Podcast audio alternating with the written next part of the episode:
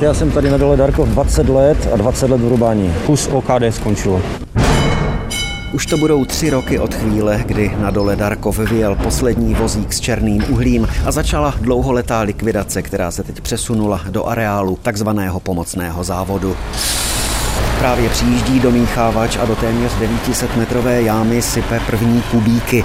Je to takzvaná vtažná jáma DA1. Druhá výdušná jáma v tomto závodu už je zasypaná 20 let. Současné práce potrvají do konce příštího roku, potvrdil Josef Lazárek z Diama. Do jámy dáme 38 tisíc kubíků zpevněné betonové směsi, pak sem přijde ještě 5,5 tisíce kubíků betonu a mezi tím separační vrstva štěrku. Ona je v havarijním stavu, přistupujeme tudíž urychleně k likvidaci havarijního stavu na jámě. V roce 2026 potom budou pokračovat demolice na povrchu pomocného závodu, zmizí těžní věž a další budovy a toto hornické místo definitivně zanikne. Takže v roce 2026 už to zmizne tady kompletně. Samotný důl Darkov, jeho hlavní část, zatím stojí na první pohled bez změny. Všechno se děje pod povrchem. Podle Josefa Lazárka z Diama pokračuje stavba nutných izolačních hrází, aby pak bylo možné zasypat hlavní důlní jámy. Celkově těch izolačních objektů, těch hrází z pole je 163.